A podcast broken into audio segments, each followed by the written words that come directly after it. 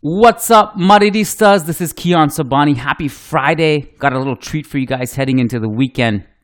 I've compiled clips from two podcasts that went up today and yesterday. So, part one of this segment is a discussion between Lucas Navarrete and I on yesterday's mailbag that went up over on patreon.com slash managing Madrid.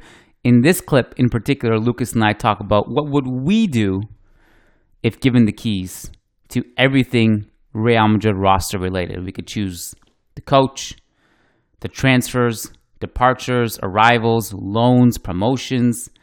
Of course, within reason. We don't go all out and build an, an 11 of uh, the reincarnation of Di Stefano, the return of Zinedine Zidane, the return of Cristiano Ronaldo and Sergio Ramos. We can't do that. But within reason and realistic um, options, we give our opinions. That's something we rarely do. We kind of just talk about what the board does and what the board will do and what we know. So we do that. And then part two of this segment is taken from the Churros y Tacticas Patreon podcast that went up today over on patreon.com slash churros y tacticas. A lot of you guys listen to churros, and if you don't, this could be a little taste of what you get. Um, it might entice you, it might not, doesn't matter. It's just a little bonus thing that's happening uh, on this podcast. So, in that segment, in that part two, we talk about where Carlo Ancelotti ranks all time among coaches. And we also talk about a random question that came in, which was Jesse or Ansu Fati? Who was better as the, the budding young star? So we get into that as well. Thanks for listening, guys. Just some quick housekeeping as well. Matt and I are going to record the post game show for the Espanyol game. That'll go up tomorrow night. And then on Sunday, we got Ryan O'Hanlon coming on of ESPN FC, Supreme Liverpool fan, friend of the show. You guys know him well by now. He is going to come on to help us preview the Liverpool game. Uh, and that one on Sunday will go on Patreon. So make sure you're subscribed to everything so you don't miss a beat. And enjoy today's clip. Happy Friday. Happy weekend. Let's get it. Enjoy. All right. So we got a bunch of questions to go through, and a lot of it is kind of about squad construction and transfers. That seems to be the theme this week. Um, the dialogue on social media, the dialogue on managingmadrid.com with the articles that have gone up, and the dialogue of the questions very similar. So we're going to talk about squad construction mostly, and what's the what's the plan here for Real Madrid, and maybe a little bit of a niche thing is that what would we do? Um, which is something not something we always talk about. We kind of talk about like what Madrid would do is doing, but we're gonna throw some of our opinions in here today as well because the questions require them from us. So our first question is from Patrick Udaya Fadi. He says, "Hi Kiyan and Lucas. I hope you're both well. I'd like to hear both your answers to this scenario. Fast forward to the end of the season. We don't win any trophies. We lose La Liga by double digits, lose to Barcelona in the Copa del Rey, and get dumped out of the Champions League in the quarterfinals. Carlo gets sacked. If it was up to you, what coach do you bring in? You're allowed to make five big decisions on the squad player recruitment, current player contracts, renewing them, selling them, diminishing current stars to lesser roles, etc. What would they be? How could you make Real Madrid a more consistent team next year by up performances over the summer. Of course, being as realistic as possible uh, and what is in our capabilities. If it, considering that this is up to me and not what uh, we predict the club is going to do, I would probably go with uh, either Tuchel or Klopp as the coach and about uh, the five big decisions, I would not sign Modric to Modric to an extension. I would not sign Kroos to an to an extension. I bring back Brahim. I sign a center forward. You, it's tough for next summer. You name him. You know, if you consider that Mbappe is within our uh, within Real Madrid's reach, then I would probably go after him, even though you know I'm obviously not happy with what uh, went on last summer. I think he would be some a bit more attainable than Haaland next summer, so maybe that would be my target. And the fifth one, I probably sign a capable right back. I would probably go really, really hard after Reece James, but knowing that he would probably not be av- available, I would just, I don't know, I would just send Juni Calafat to find the best uh, right back out there. The right back one is was the toughest for me to look at because there's literally zero interesting options. There are just options. Yeah. And then it it put it this way, I think the options are so uninteresting that Vinicius Tobias might be worth looking at. That's how uninteresting the options are to me. Like we don't have like a Fran Garcia to bring back for the right back slot. Um or like a an expiring free agent like this summer that is really interesting. I gave it a shot anyway. Um and and Reece James I did not consider realistic. Otherwise, if I could yeah, choose, sure. if I could do anything and play FIFA, I'd, I'd bring in Reece James as number one option but I, I didn't find that a realistic opportunity. So I, I did not list him. But here's what I did. And I kind of came to the conclusion that I don't think the roster needs a, a huge overhaul. I think it needs some tweaks and some upgrades. And I think it's not that far away from being a great squad because it is deep in certain positions. I actually I wrote about Modric and Kroos and all the expiring contracts today. So if anyone wants my thoughts, they're on managingmadrid.com on the homepage. Um, the biggest question I asked about Modric and Kroos is essentially, I think it's on some level it's a no brainer to renew them for one year because they've earned it and they're still playing well. But the bigger question to me is, would you rather have one year of Modric and Kroos or five years of Ceballos or 10 years of Bellingham? Because it might actually come down to a, a small decision like that. Yep if you like what you've seen from Ceballos, and I do, and I and I personally feel like he fits with the timeline of the young dynamic players. Uh he he himself may look at Modric and Kroos getting renewed and just decide I'm out of here. There's no point. Yeah. So that you have to start thinking about though. Those are hard questions to ask and hard questions to answer. Um, but I, I ultimately I think came to the conclusion that as much as I love Bellingham, he's not uh, an essential signing and this is what I did essentially. I just kind of thought about it. And with, with regards to coach, I guess I'll leave that for the end. But I'd sell Vallejo, Odriozola. I would not renew Asensio. I would not renew Mariano. I would sell Hazard. I don't know if that's a realistic thing, but I I would go I would try my best. Every ounce of energy I can find solutions, see if I can pay half his salary, put dump him somewhere until for a, for a year or two, like we did with Bale. Although Bale was a much more um, appealing prospect for like a Tottenham than Hazard is to anyone right now. Um, we we had high hopes for Newcastle uh, coming in, but the problem is that they're ahead of schedule with how good they are, and I don't think they would care to to pay any money for Hazard. Uh, so that those options are off the table. But I would try my damn hardest and maybe even try to convince them to like, hey, go to the Middle East or somewhere like that. Um, and I would probably die trying. I would probably fail, but I would try. I would try. So Hazard, and this one is a little bit touchy, maybe, but I would I would sell Vasquez too because if he's a barrier in uh bringing in a right back, then sell him, and then between him and Carvajal, keep Carvajal just only for veteran presence and leadership and a backup right back option in in games that you might need him or maybe need some more defense or something. That's what I would do. Um, I would renew Modric, Kroos, Ceballos, and basically go into next season again with six midfielders for three positions.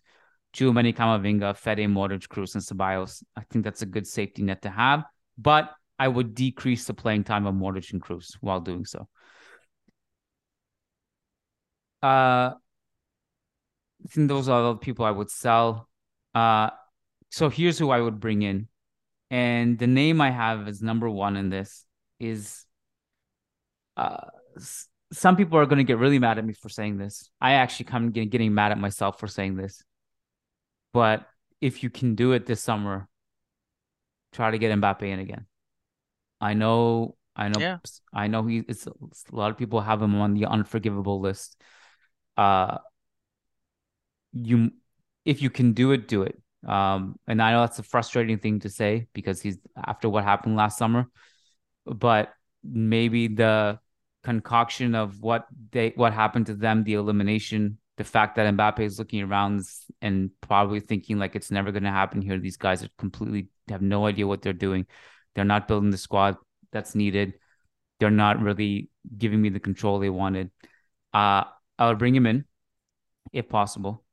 Um, and then loan out Alvaro Rodriguez, renew Benzema. So you have Benzema and Mbappe with Benzema probably coming off the bench. You got and then Mbappe starting up top, being interchangeable with Vinicius. You got Rodrygo there too, obviously. So you have, uh, and then in in addition to not renewing, uh, Asensio, I'd do a combination of two things: bring back Brahim, and promote Arribas full time as an option too.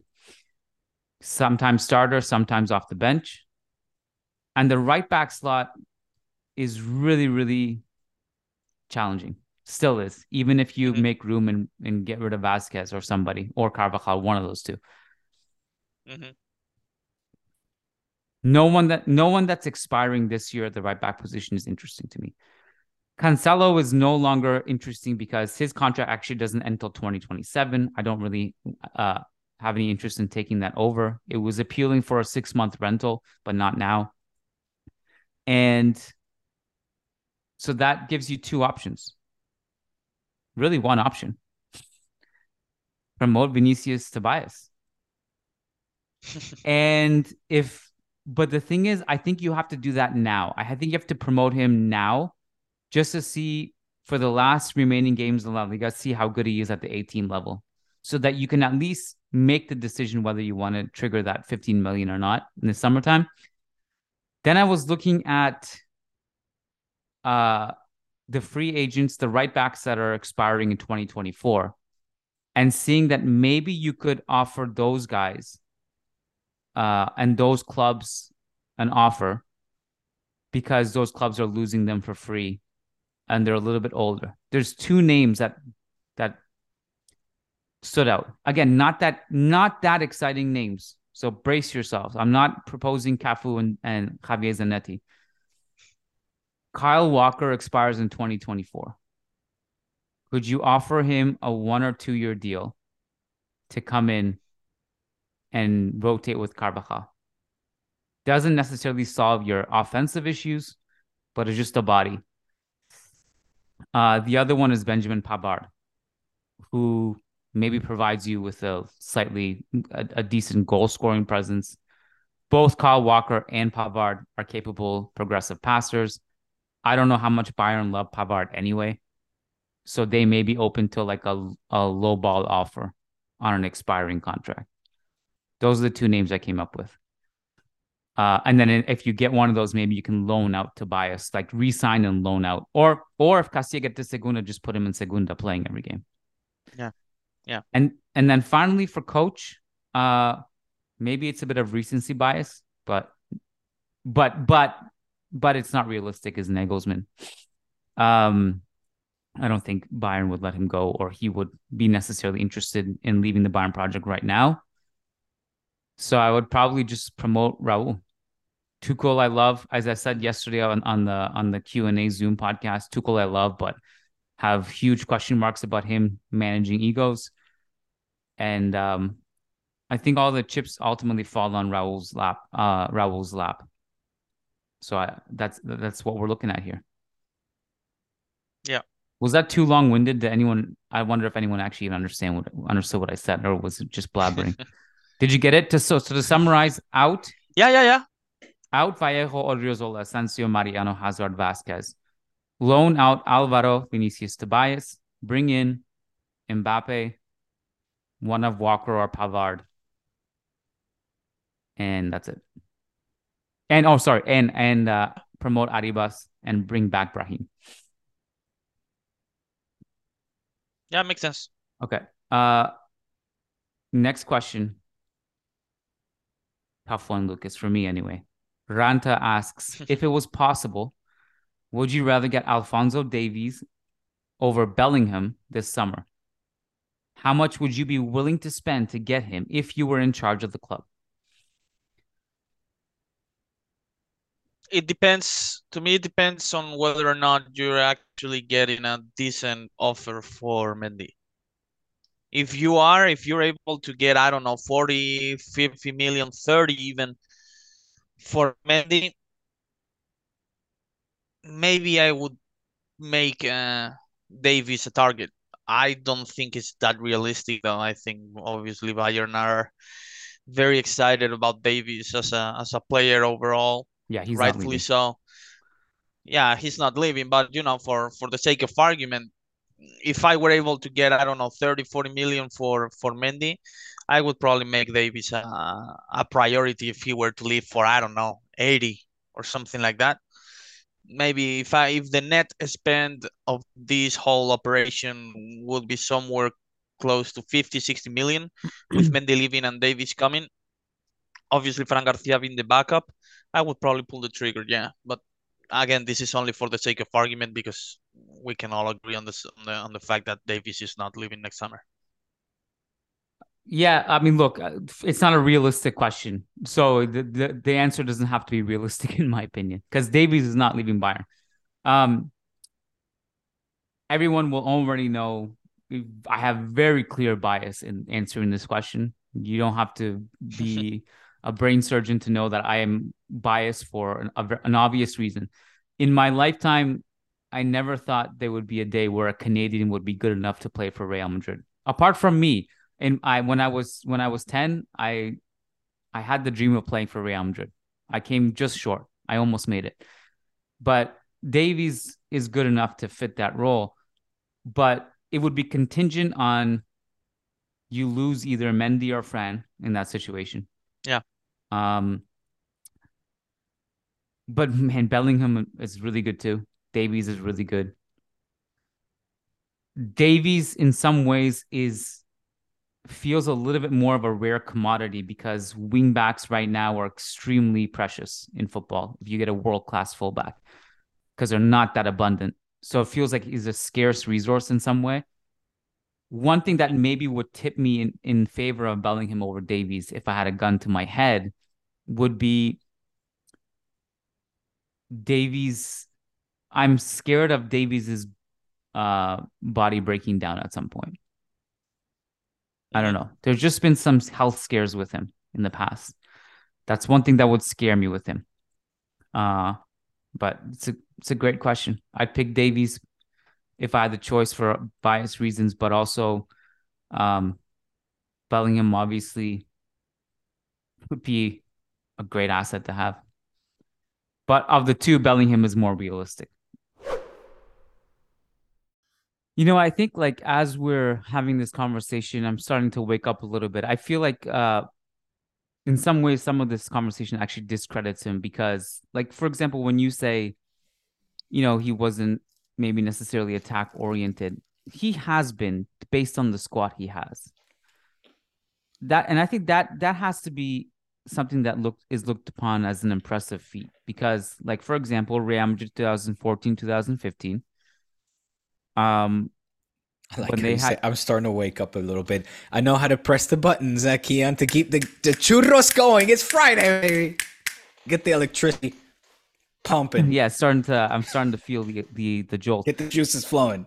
So the uh, I'm also fasting, but just uh, it, that's a different discussion. But uh, the, the, I'm a little bit low energy for that reason. But the the fact that um you know, with that 2014 2015 team, when his midfield was Kroos, a younger Kroos, a younger Modric, plus Isco and James, that team was extremely attack oriented, possession, high pressing. A year before, when it was required of him, when he had BBC up front and he had to play against Pep's Bayern, he was counterattacking. And I think that's a that that should be something uh, most coaches are hell bent on playing one way and Carlo has never been like that. And that's, I think, part of the reason he has been successful. And so I don't think it's a matter of him not being attack. It's attacking oriented. It's a matter of he is when he feels like his squad is able to do so. And when he feels like a different approach will work, he will use a different approach. I think that that should be noted.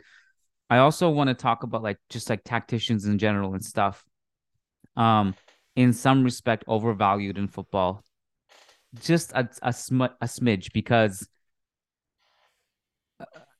a lot of these guys who are better tacticians than him. Um, and I don't I don't know like who that person is necessarily off top of my head, but they obviously they exist. Um, let's put it this way: if some if there's like a lot of quote unquote self-proclaimed tacticians on Twitter, right? You could like if someone like was like the most genius tactician ever, he like wrote something, he drew it up, he's like, This is how we win. That's not gonna work because no one is gonna be able to buy into whatever that person is saying. So the buy the ability to get players to buy in is something that Carlo has and that not all coaches have. And that has to be respected. And as I'm talking about this, like, why not top five, really? like, who are the five? Who five. are like the six who would be ahead of him to put him number seven is the question. You know what I mean? Uh, I'd be curious mm-hmm. to know what that list is. I don't know if I could name six who are definitively better than him all time. mm-hmm. Like why why can't we put him in the conversation? Um, again, I'm not putting him ahead of like someone like Sir Alex Ferguson, but to me, like the short list is, and forgive me if uh, I'm forgetting anyone, but it's something like you know you got to talk about Ferguson, Pep, Mourinho, Carlo, uh, Zidane. You put him over Wenger. Wenger, Wenger, another one. Uh,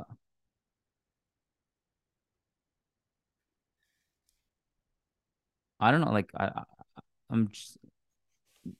What is who else?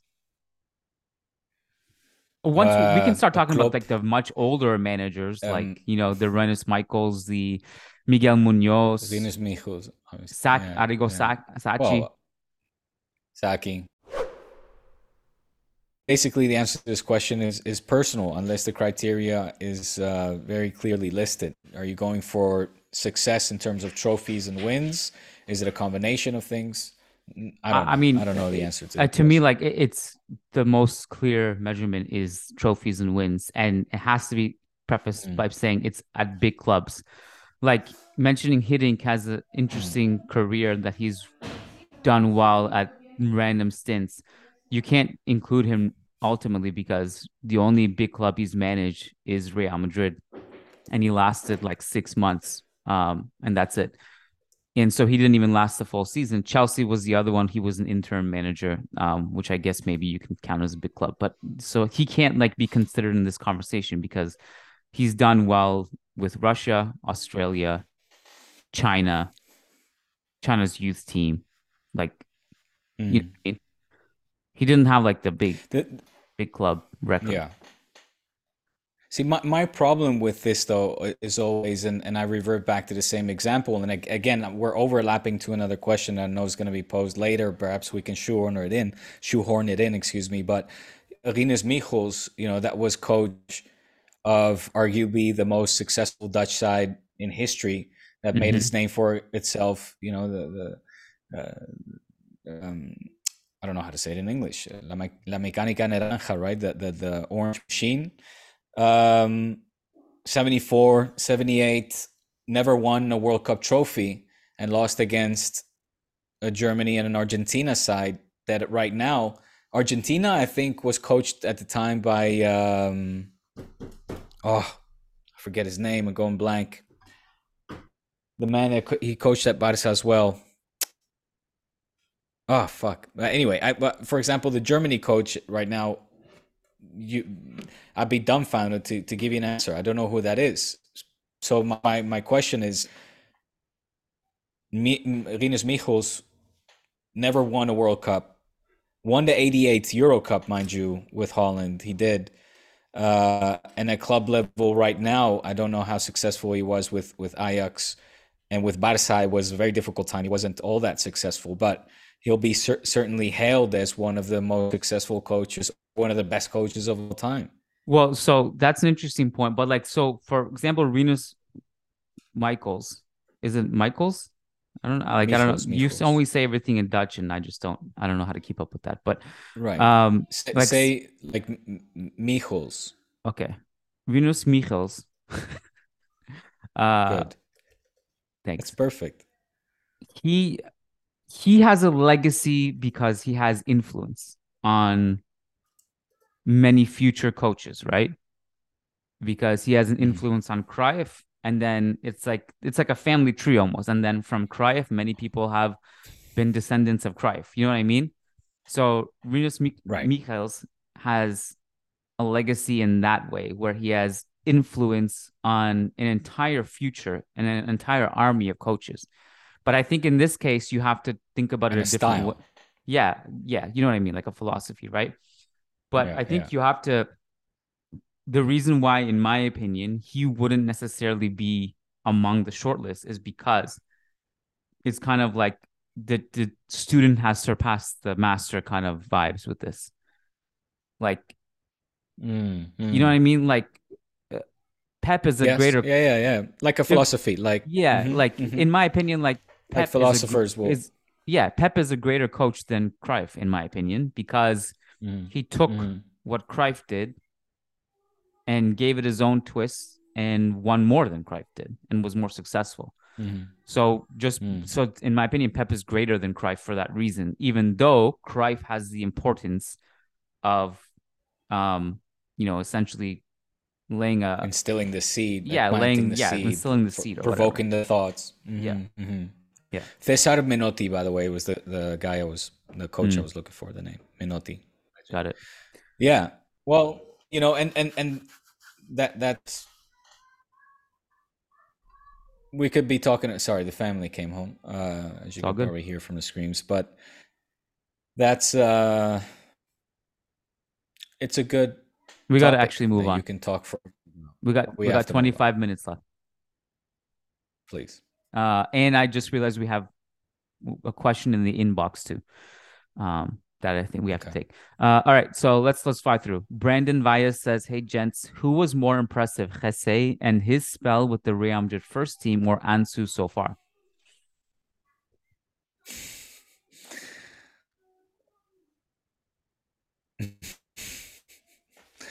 I mean, putting Jesse and Ansu in the same sentence is an is an odd one for me. I find it hard to answer as well. Uh, I don't really remember.